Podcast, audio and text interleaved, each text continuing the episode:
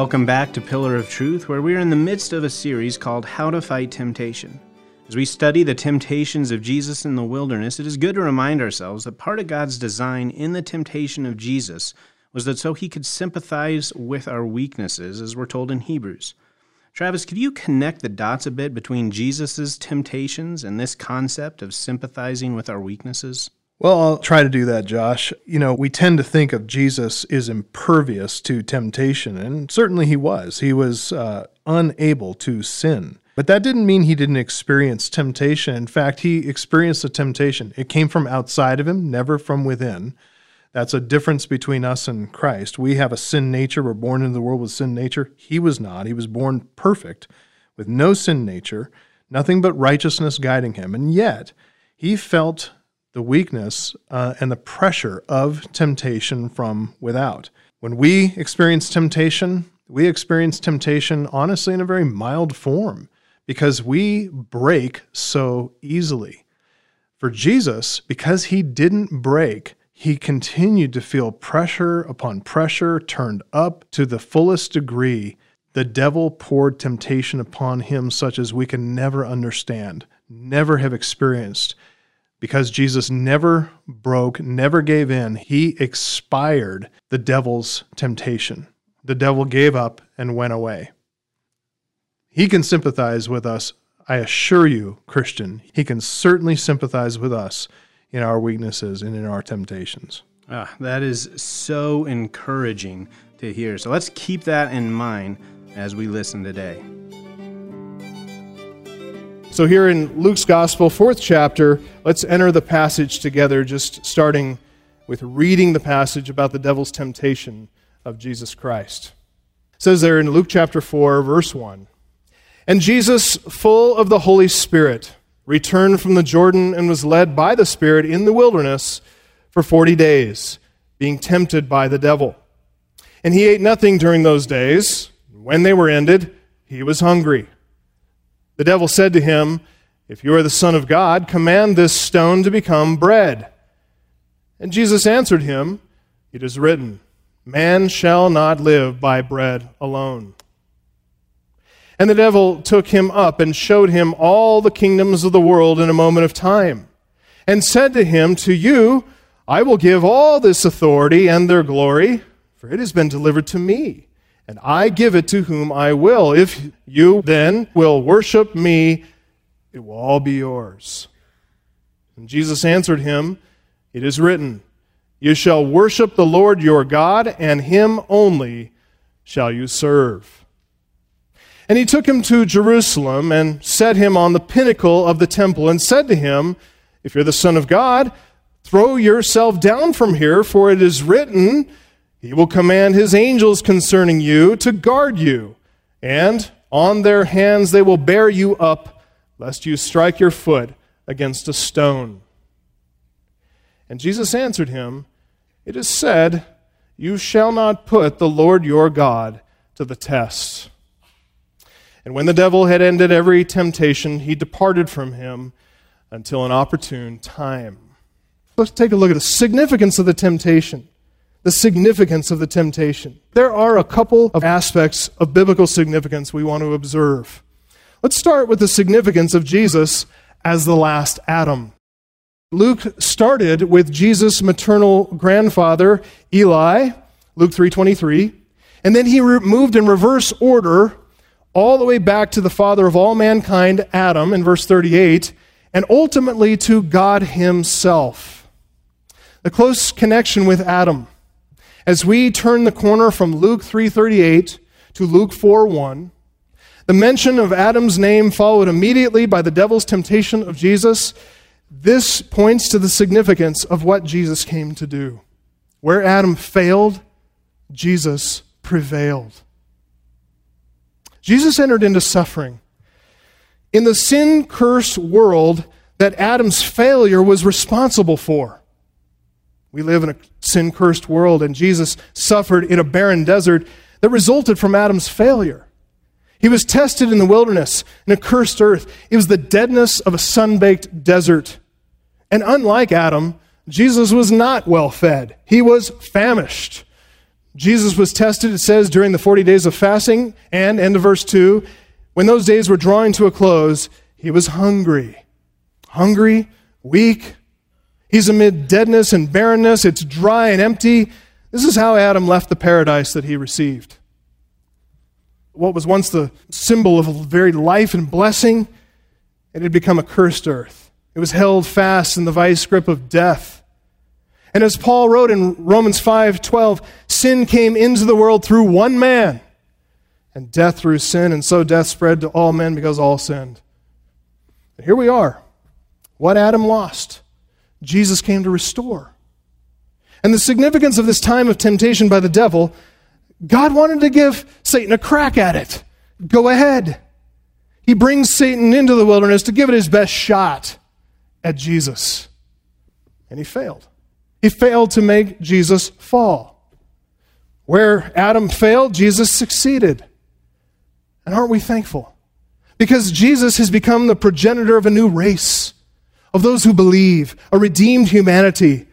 Paul continues that thought in Romans 5 18 and 19. As one trespass led to condemnation for all men, so one act of righteousness leads to justification and life for all men. For as by one man's disobedience the many were made sinners, so by the one man's obedience the many will be made righteous. That's one aspect of the significance of the devil's temptation of Jesus. Jesus came to fulfill the perfect righteousness of God by obeying perfectly, by never sinning. What Adam failed to do, leading the entire race into sin, Jesus succeeded, leading all those who believe into perfect righteousness, and starts right here. There's another significant aspect of this temptation, this period of testing here. It shows Jesus as the fulfillment of God's promises to Abraham, Isaac, Jacob. Jesus restores Adam's race, and he does so through the restoration of Abraham's race, a believing race. Jesus is the promised seed of Abraham, Isaac, and Jacob. He is the perfect Israelite. Look again at Luke 4 1 to 2. Jesus, full of the Holy Spirit, returned from the Jordan, was led by the Spirit in the wilderness for what? 40 days, being tempted by the devil. Why 40 days? Why 40? What's the significance of that period of time? Why couldn't it have been 39 days or 83 days? 40 is basically a number that is symbolic of a generation. Whether we're looking at 40 days or 40 years, it's symbolic of the lifespan of a generation. To get even more specific, the number of 40 seems to stand for a period of significant testing. So, this is a biblically significant number. Sometimes it refers to judgment itself. The flood rains lasted 40 days and nights, Genesis 7 and 8. God was provoked with Israel and judged the nations with 40 years of wandering in the wilderness which is what we read in Hebrews, enough time for the unbelieving, disobedient generation to die off. So, this number 40, it indicates a period of significant judgment. But we have to note, we especially see this in the Old Testament, that even in judgment, God tempered punishment with mercy. He was merciful. He sustained his people by his gracious provision. Some people think, boy, I'm under the judgment of God. There's no hope for me. I'm in complete despair. You know what? Even in judgment, God shows mercy. Even when there are severe consequences to our sin, God's there to visit us with mercy if we'll humble ourselves before Him and beg for His mercy. God sustained Israel during 40 years of wilderness wanderings. And it was in the midst of judgment that God demonstrated His favor for Israel, even teaching, training the nation to trust Him during that time, to worship Him and Him alone, to please Him fully. Again, there are a number of passages that demonstrate this. Exodus 16:35, Deuteronomy 2:7, Deuteronomy 8, 2 to 4, Deuteronomy 29, 5. Nehemiah 9:21, Amos 2:10, Acts 7:36, Acts 13:18. Let me just read one of those passages just to make the point. Deuteronomy 8, 2 to 4, Moses wrote this You shall remember the whole way that the Lord your God has led you during these 40 years in the wilderness, that he might humble you testing you to know what was in your heart, whether you would keep his commandments or not. And he humbled you and let you hunger and fed you with manna which you did not know, nor did your fathers know. Why? That he might make you know that man does not live by bread alone, but man lives by every word that comes from the mouth of the Lord. Your clothing did not wear out on you, nor did your foot swell during these 40 years. It's pretty apparent from the fact that Jesus answered the devil's temptations every single time from the book of Deuteronomy. It's pretty apparent he was thinking about that passage during his own time of testing in the wilderness. For him, these 40 days, they were symbolic of the wilderness wanderings. While Israel never learned to trust God wholly, never learned to trust God consistently, Jesus did. Never a moment of break in his trust of God. Each of the devil's temptations reveal and demonstrate Jesus' perfect trust in God, unbroken. First temptation, look at it there in Luke 4. It says Israel needed to learn to live not by bread alone, but by every word that comes from the mouth of God. But Israel failed. Didn't the nation fail crying out for food? They were willing to kill Moses and Aaron, return to Egypt. Jesus, by contrast, he stood firm, he passed the test. Luke 4 4. He answered the devil, It is written, Man shall not live by bread alone, which pointed to the teaching of that whole passage. Second temptation. Next verses, verses 5 to 8. Israel needed to learn to worship Lord God and serve Him only. They were to love God, Deuteronomy 6 5 says, with all your heart, with all your soul, with all your might. Verse 13 of Deuteronomy 6, Moses warned, It's the Lord your God you shall fear, him you shall serve, by his name you shall swear, you shall not go after other gods. But Israel repeatedly disobeyed, repeatedly went after other gods. Jesus stood firm, though. He passed the test. Luke 4 8. Jesus answered the devil, It's written, You shall worship the Lord your God, and him only shall you serve. Third temptation, verses 9 to 12. Israel needed to learn to please the Lord. That pleasing Him was the only thing that mattered in life. But Israel did not please the Lord. Israel complained instead against God. Israel grumbled, tested His patience repeatedly, over and over, and finally incurred His wrath and His judgment. Jesus, He didn't succumb to that temptation at all. As He told the devil, Luke 4:12, it is said, You shall not put the Lord your God to the test. Listen, by enduring these 40 days of testing, by standing firm against all the devil's temptations, Jesus demonstrated his place as the perfect Israelite. He's the quintessential Israelite. He fulfilled perfectly what both Adam and Israel had failed to do. Listen, that's the significance of these temptations. It proves that only Jesus could accomplish all this for us. While this passage does help us understand how to withstand temptation ourselves, ultimately we need to see not that we can be successful, we need to look at Christ. We need to see not just what he could do, but what he did, in fact, do. Because he's our only hope. We need to see that Jesus prevailed. We need to stop and worship him. He fulfilled all this by the power of the Holy Spirit in obedience to the Father for the glory of the Father. As the perfect Israelite, Jesus obeyed the law and he obeyed all the law. Everything that God revealed to Moses at Sinai, Jesus obeyed. And thus he becomes the fulfillment of all the promises of God to Israel, through Israel, to Abraham, Isaac, and Jacob. By fulfilling that perfect law of God, Jesus takes his place as the last Adam. He fulfilled all righteousness. He pleased God in every way and he has become the representative head of a new race of redeemed people. That's us. So we've seen the context of the temptation, we've seen the significance of the temptation, this period of testing. It's the foundation for Jesus' entire messianic ministry. Let's consider a third point the purpose of the temptation. The purpose. Why did Jesus need to go through this time of testing? I mean, we see the significance, but did it have to happen this way? It's not as if the Father needed to prove anything. He knew.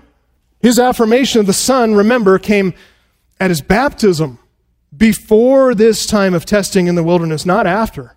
No, the Father didn't need anything proven or verified. He knew the Son's nature, not just fully man, but fully God as well. So, why was this suffering necessary? What was the purpose? Was it Jesus who needed the encouragement? As in, hey, look at this. I can withstand all temptation. I am the Messiah after all. Was this about his confidence? Son didn't need anything proven or verified either. He'd known since he was a 12 year old young man who he was. The subsequent 18 years of the study of God's Word, all those years of submissive obedience to his parents, everything else that had brought him up to this point, all of it had confirmed what he knew to be true. He didn't need any subjective experience to steel his resolve. He didn't need an experience here to encourage him to embrace his role. He knew who he was, he knew who the Father was. He was confident. So, for whose sake is this period of temptation? For whose sake is this period of qualification? What is the point?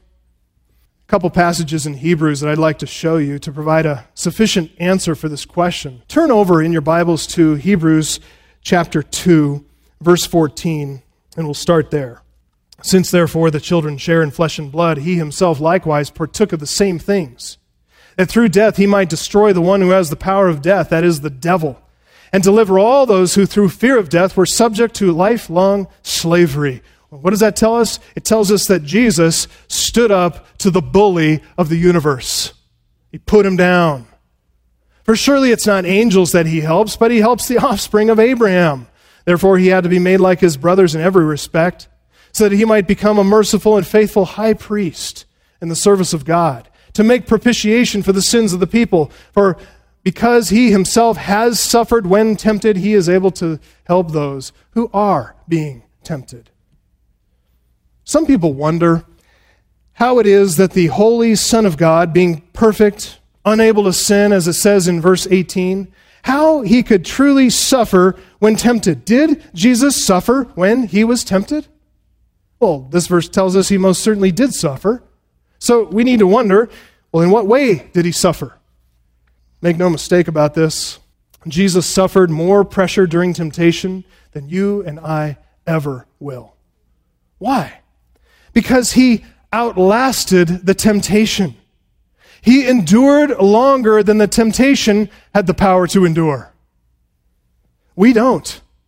We never see the temptation all the way to its ending. We don't ever get to that point because we break first.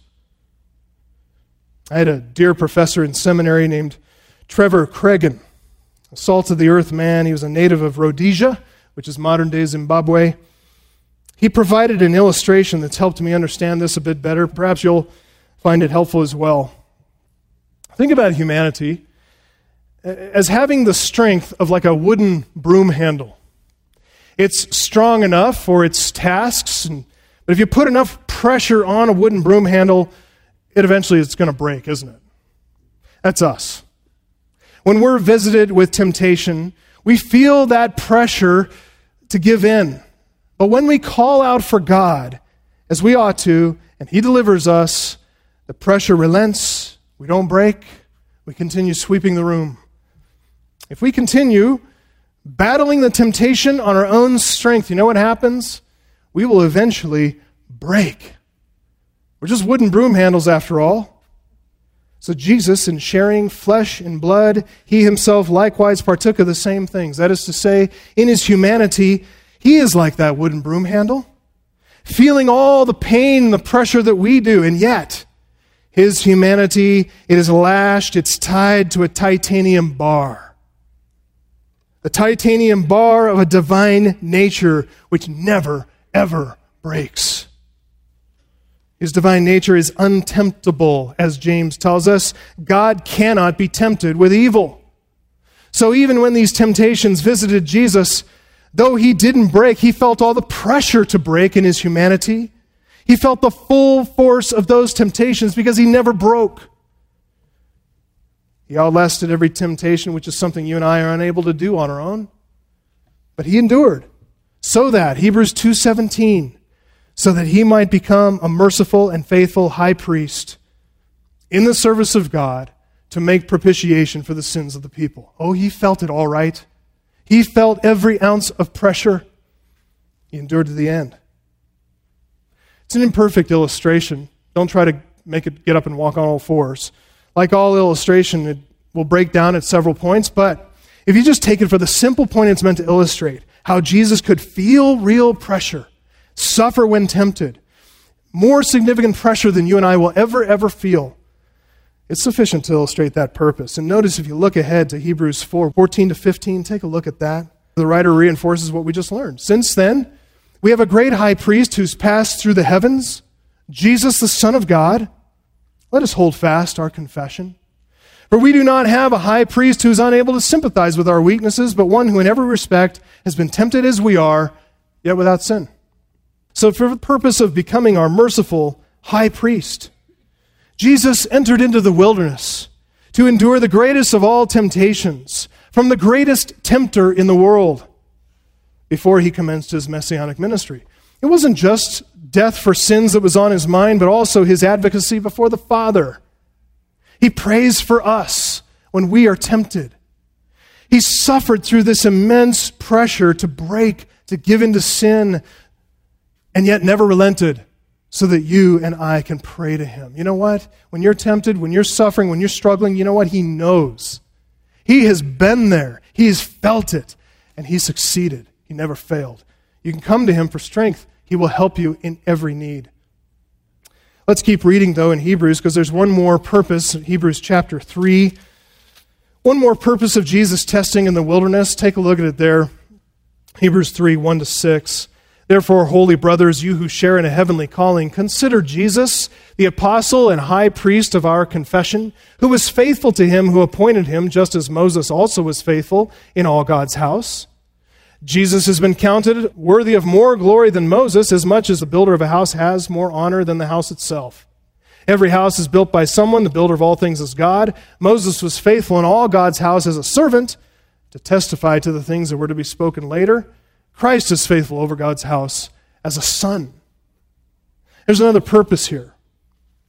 Writer calls Jesus not only the high priest of our confession, but he's a leader after the pattern of Moses, and yet he's counted of worthy of more glory than Moses. God told Moses, Deuteronomy 18 18, I will raise up for them a prophet like you from among their brothers, and I will put my words in his mouth, and he shall speak to them all that I command him. So Israel was always looking for the second Moses, the one who would inaugurate a new covenant, which Jeremiah prophesied, Jeremiah 31, 31 to 34. Like Moses before him, Jesus was in the wilderness with no one to sustain him but God. Like Moses, Jesus prepared himself to receive God's word and then to deliver that word to God's people. Moses was prepared 40 days to bring the law. Jesus was prepared 40 days to bring the gospel. Jesus communed with God. He was sustained by God. He meditated on his word. God sent him forth to bring the new covenant to his people. He was fully obedient, Jesus was, in his commission.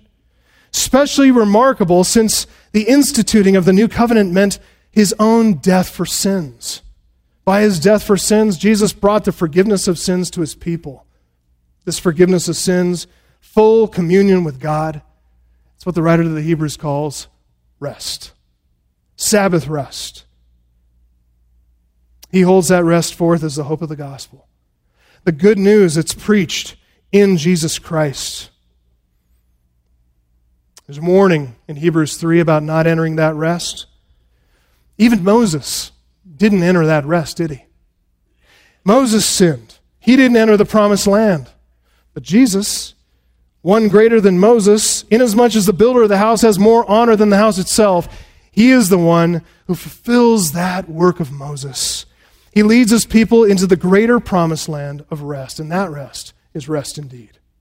It's a rest that means deliverance from sin's penalty, which is death. It's a rest that means deliverance from sin's power, which is falling into temptation, being enslaved to sin. It's a rest that means one day deliverance from sin's presence altogether. Sin's penalty, power, and presence. Never more to be troubled with temptation, never more to be troubled with the threat of falling.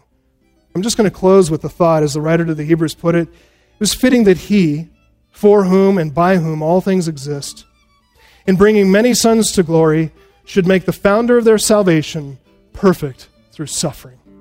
I'm so thankful he did because there is no salvation without it.